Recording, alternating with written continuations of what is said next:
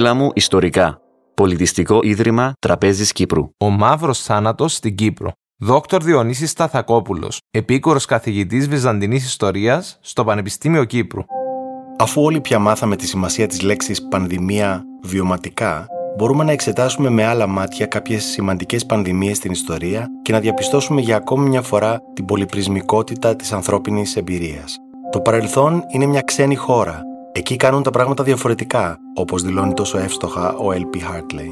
Εξετάζοντας τις κοινωνίες του παρελθόντος σε καιρό πανδημίας και ιδίως τις ανθρώπινες αντιδράσεις απέναντι στις νόσους, κάποια σημεία μας ξενίζουν και άλλα μας είναι γνώριμα. Η πανόλη, μια αρρώστια που ευτυχώς για εμάς δεν μοιάζει καθόλου στον κορονοϊό, έχει προκαλέσει τρεις ιστορικές πανδημίες.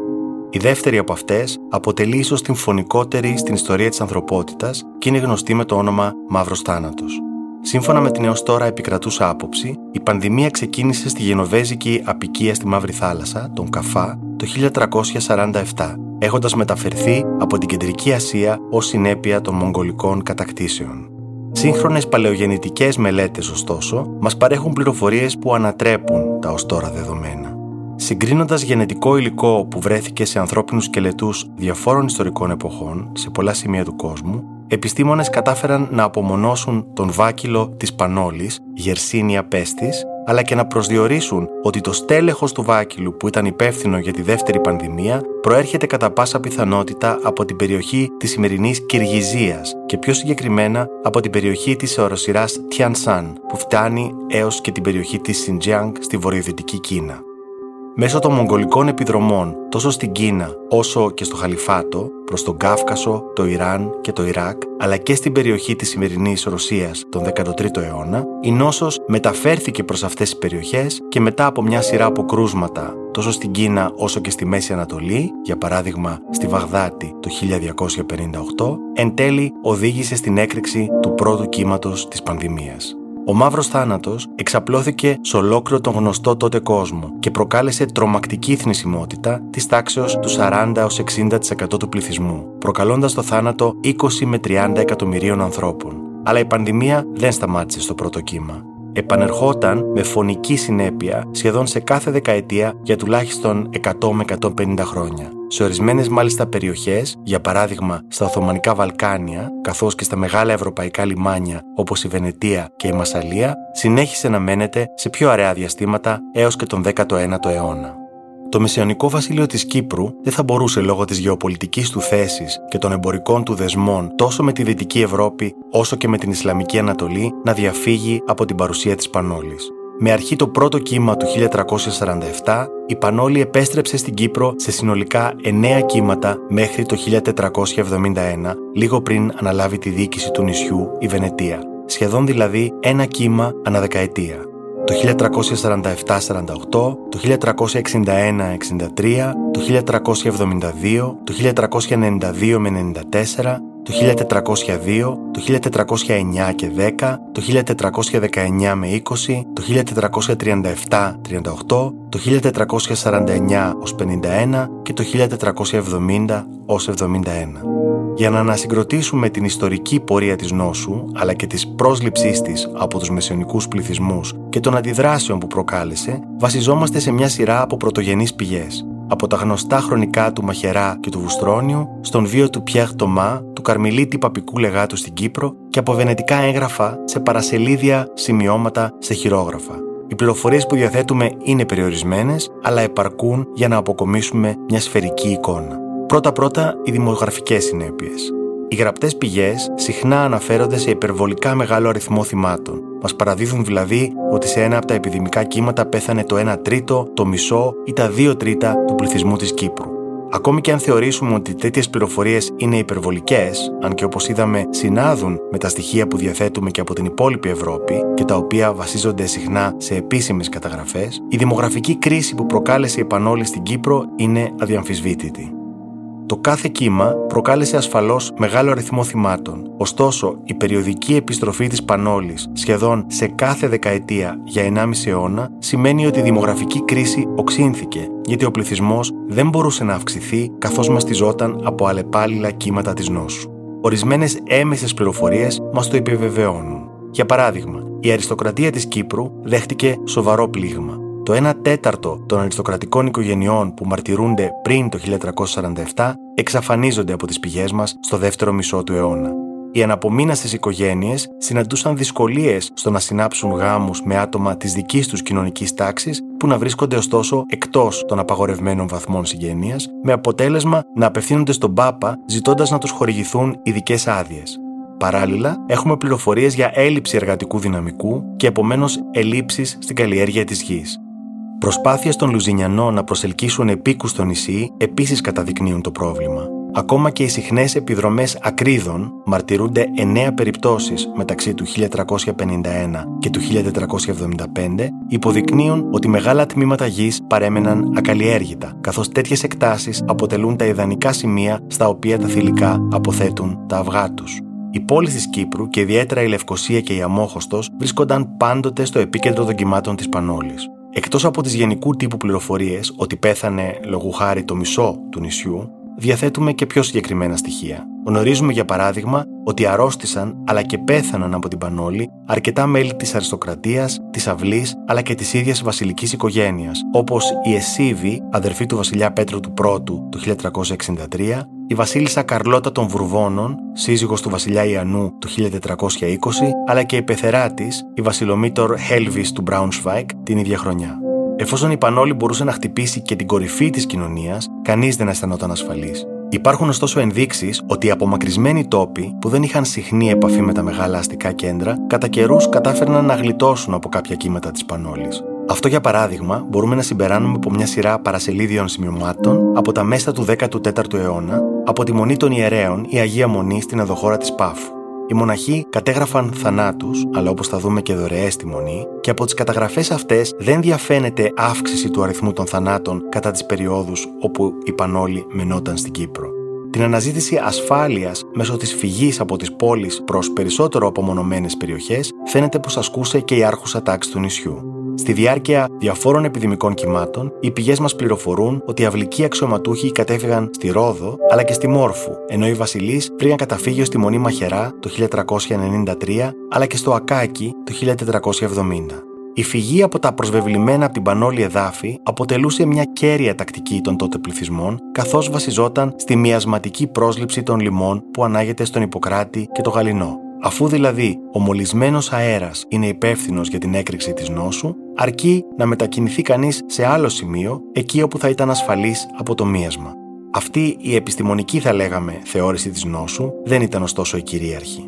Όπως διαφαίνεται και από την πλειονότητα των πηγών μας, οι άνθρωποι της εποχής θεωρούσαν ότι οι επιδημίες ήταν έκφραση της θείας δίκης και είχαν ως αίτιό τους τις ανθρώπινες αμαρτίες έπεψε ο Θεός θανατικών μέγαν για τις αμαρτίες μας, με τα λόγια του Λεόντιου Μαχερά. Επομένως, δεν προκαλεί εντύπωση ότι ο κύριος κοινωνικός μηχανισμός αντίδρασης απέναντι στις πανδημίες ήταν θρησκευτικός, τη στιγμή μάλιστα που καμία θεραπευτική μέθοδος εναντίον της νόσου δεν υπήρχε. Οι πηγές μας παραδίδουν με πολλές λεπτομέρειες τις λιτανίες που λάμβαναν χώρα στη Λευκοσία αλλά και στην Αμόχωστο για να εκλυπαρίσουν το θείο έλεος. Αυτή η πρακτική ήταν πανάρχια. Η πιο γνωστή λιτανία κατά της Πανόλης έλαβε χώρα το 590 υπό την ηγεσία του μετέπειτα Πάπα Γρηγορίου του Μεγάλου. Επτά διαφορετικές λιτανίες, η κάθε μία αποτελούμενη από μια διαφορετική ομάδα, όπως ιερείς, μοναχούς, χείρες, παιδιά, κινούνταν στους δρόμους της Ρώμης κατευθυνόμενος προς τη βασιλική Σάντα Μαρία Ματζόρε. Σύμφωνα με την παράδοση, εθεάθη ο Αρχάγγελος Μιχαήλ να βάζει το σπαθί του πίσω στο θικάρι, σηματοδοτώντας το τέλος της πανδημίας. Το γεγονός αυτό αποκονίζεται σε άγαλμα από την εποχή του Μπαρόκ στη στέγη του Τρούλου του Καστέλ Σαν Άντζελο στη Ρώμη. Και οι λιτανίες στην Κύπρο είχαν παρόμοια δομή. Το 1393 πρωτοστατούσε ο Λατίνος επίσκοπος της Λευκοσίας και συμμετείχαν ο βασιλιάς και η βασίλισσα, όλη η αυλή και αριστοκρατία όλοι ξυπόλυτοι σε ένδειξη ταπεινοφροσύνης και μεταμέλειας. Κρατώντας εικόνες και με οδυρμούς παρακαλούσαν το Θεό να σταματήσει το κακό. Σε ένα προηγούμενο κύμα, το 1363, στη Λιτανία πρωτοστάτησε ο παπικός λεγάτος Πιέρ Τομά, στο βίο του οποίου καταγράφονται ακόμη περισσότερες λεπτομέρειες. Ενώ έφταναν στο νησί ειδήσεις για την όσο που μενόταν στη Ρόδο, τη Συρία και την Ανατολία, ο Πιέρ κάλεσε τον Βασιλιά να οργανώσει λειτουργίες, μετάνοιες και λιτανίες για να εξευμενήσει την οργή του Θεού και να σώσει την Κύπρο από αυτήν τη συμφορά. Όταν η Πανόλη έφτασε στην Αμόχωστο, ο Πιέρ άρχισε να κηρύττει, προτρέποντας όλους να μετανοήσουν. Όταν έφτασαν στη Λευκοσία ειδήσεις από την τρομερή κατάσταση που επικρατούσε στην Αμόχωστο, ο Πιέρ ζήτησε μια γενική λιτανία όλων των κατοίκων της Λευκοσίας. Όλοι, ανεξάρτητα από την τάξη ή τη θρησκευτική τους ταυτότητα, θα νίστευαν τρώγοντας μόνο ψωμί και νερό και θα περπατούσαν ξυπόλυτοι για να ζητήσουν τη συγχώρεση του Θεού. Όταν ήρθε η καθορισμένη μέρα, ο βασιλιάς με όλα τα παιδιά του, οι ευγενείς, οι έμποροι και ο λαός μαζί με τη βασίλισσα και τις κυρίες της αυλής, ξυπόλυτοι και ντυμένοι σεμνά, πορεύονταν προσευχόμενοι από το παλάτι στον καθεδρικό ναό της Αγίας Σοφίας. Εκεί συνάντησαν τον Πιέρ με όλους τους κληρικούς των διαφόρων χριστιανικών εθνών. Όλοι μπήκαν στην εκκλησία και ο κληρικός καθοδήγησε το πίμνιο να ψάλει ύμνους. Στη συνέχεια, οδήγησε τη συγκέντρωση σε πομπή μέσω των δρόμων της Λευκοσίας στο νεκροταφείο, όπου απίφθινε ένα κήρυγμα που ενθουσίασε τους παρισταμένους. Αφού πίστηκε ότι οι κάτοικοι της Λευκοσίας είχαν μετανοήσει ειλικρινά και ως εκ τούτου ήταν προστατευμένοι από την Πανόλη, ο Πιέρ πήγε στη συνέχεια στην Αμόχωστο, που περιγράφει ως κάμινο λοιμού και θανάτου, για να προσφέρει παρόμοια παραμυθία στην πληγήσα πόλη. Οι συνθήκες είχαν επιδεινωθεί και 30 40 άνθρωποι πέθαιναν κάθε μέρα, οργάνωσε και πάλι μια γενική λιτανία και όπως και στη Λευκοσία προσέλκυσε μέλη πολλών θρησκευτικών ομάδων. Εκτός από τους Λατίνους υπήρχαν Έλληνες, Αρμένοι, Νεστοριανοί, Ιακοβίτες, Γεωργιανοί, Νούβιοι, Ινδοί, Αιθίωπες και πολλοί άλλοι χριστιανοί. Ο Πιέρ προκάλεσε σε αυτή την ανομοιογενή ομάδα τόσο έντονα συναισθήματα, σύμφωνα με το βίο του, που πολλοί Τούρκοι, Σαρακινοί και Εβραίοι ξέσπασαν σε δάκρυα και περπατούσαν κι αυτοί με γυμνά πόδια και μεγάλη αφοσίωση στη χριστιανική πομπή. Όλες αυτές οι διάφορες ομάδες ακολούθησαν τον Πιέρ στο καθεδρικό ναό τραγουδώντας ύμνους και θρήνους, ο καθένας στη δική του γλώσσα. Στον καθεδρικό ναό, ο Πιέρ έβγαλε ένα κήρυγμα τόσο δρυμή που έκανε όλους να δακρύσουν, όχι μόνο όσους κατάλαβαν τα λόγια του, αλλά και εκείνους που ανήκαν στα άλλα έθνη, ακόμα και σε άλλες θρησκείες. Το αποτέλεσμα αυτής της κοινή δέησης ήταν άμεσο. Όλοι όσοι βρίσκονταν στα νοσοκομεία, περιμένοντας να πεθάνουν, θεραπεύτηκαν και από αυτήν την ημέρα συμπόνια η Πανόλη σταμάτησε στην Αμόχωστο και σε όλα τα μέρη της Κύπρου λόγω του ελέους του Θεού και των προσευχών του Πυμνίου. Αναφέρθηκα σε αυτή την πηγή εκτενώς, καθώς μας παραδίδει την πιο λεπτομερή περιγραφή μιας λιτανίας για την πάυση της Πανόλης στην Κύπρο. Καθώς προέρχεται από το βίο του μετέπειτα Αγίου Πιάχ Τομά, αντιλαμβανόμαστε βέβαια ότι εξάρει τον ρόλο του και βεβαίως σίγουρα περιέχει και κάποιες ρητορικές υπερβολές. Μας δίνει ωστόσο μια πολύ δυνατή και παραστατική εικόνα των όσων προφανώς συνέβαιναν εκείνη την εποχή. Ήδη από την εποχή του πρώτου κύματος του Μαύρου Θανάτου, ο Λεόντιος Μαχερά μας παραδίδει ότι ο Πατριάρχης Αντιοχίας Ιγνάτιος ο Δεύτερος έδωσε οδηγίες να κατασκευαστεί ένας μεγάλος σταυρός από ξύλο καρυδιάς και αφού τον ευλόγησε και τον άλυψε με μύρο, τοποθέτησε στο εσωτερικό του ένα κομμάτι από το τίμιο ξύλο, ένα κομμάτι από τον Άρτο που ευλόγησε ο Χριστός στο μυστικό δείπνο, λείψανα από 46 Αγίους και έγραψε πάνω του τις 10 εντολές και το απόσπασμα του κατά Ιωάννη Ευαγγελίου που αναγυγνώσκεται τη Μεγάλη Πέμπτη, τον κάλυψε με μετάξι και όρισε όταν έπεφταν στο νησί ακρίδες ή ανομβρία ή θανατικό να βγάζουν αυτόν τον σταυρό σε λιτανία και να τον ραντίζουν με γιασμό και ο Θεός θα έπαβε την οργή του ίσως ένας τέτοιος σταυρός να περιφερόταν μαζί με τις εικόνες, όπως είδαμε παραπάνω, στις εντυπωσιακές λιτανίες κατά τη διάρκεια των επιδημιών της Πανόλης. Ωστόσο, οι προσφορές προς τον Θεό προκειμένου να δεηθούν το θείο έλεος και να προστατευτούν από την Πανόλη δεν ήταν μόνο τόσο εντυπωσιακές όπως ο Σταυρός που μόλις περιγράψαμε. Σε μια σειρά παρασελίδιων σημειωμάτων, σε ένα χειρόγραφο που ανήκε την περίοδο αυτή στην Αγία Μονή, στην ενδοχώρα της Πάφου, οι μοναχοί κατέγραψαν έναν εντυπωσιακό αριθμό δωρεών από τους κατοίκους των γύρω χωριών προς τη Μονή, ακριβώς την περίοδο του 1348, από τον Μάρτιο έως τον Ιούνιο, όταν γνωρίζουμε ότι η Πανόλη μενόταν στη Λευκοσία. Από μικρά χωράφια και αμπέλια, ω σιτάρι, βόδια και λαμπάδες, οι δωρεές αυτές ανήκουν στα λεγόμενα ψυχικά, δωρεές δηλαδή για τη σωτηρία της ψυχής των δωρητών.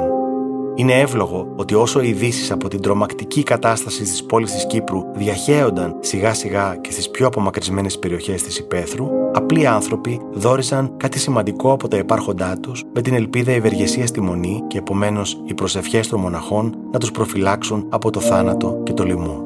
Για τους μεσαιωνικούς πληθυσμούς στην Κύπρο, αλλά και οπουδήποτε αλλού, η πανόλη ήταν κάτι το αόρατο. Πριν από τα μικροσκόπια και την ανακάλυψη των μικροοργανισμών που προκαλούν τις αρρώστιες, πριν τα αντιβιωτικά και τις σύγχρονες θεραπευτικές μεθόδους, δεν είχαν σχεδόν κανέναν τρόπο ούτε να αντιληφθούν τη φύση της νόσου, ούτε να την καταπολεμήσουν. Οι αντιδράσεις τους απέναντί της, λοιπόν, ίσως μας ξενίζουν, αλλά εν τέλει μας διδάσκουν την αέναη προσαρμοστικότητα και ανθεκτικότητα του ανθρώπου απέναντι στις φυσικές καταστροφές.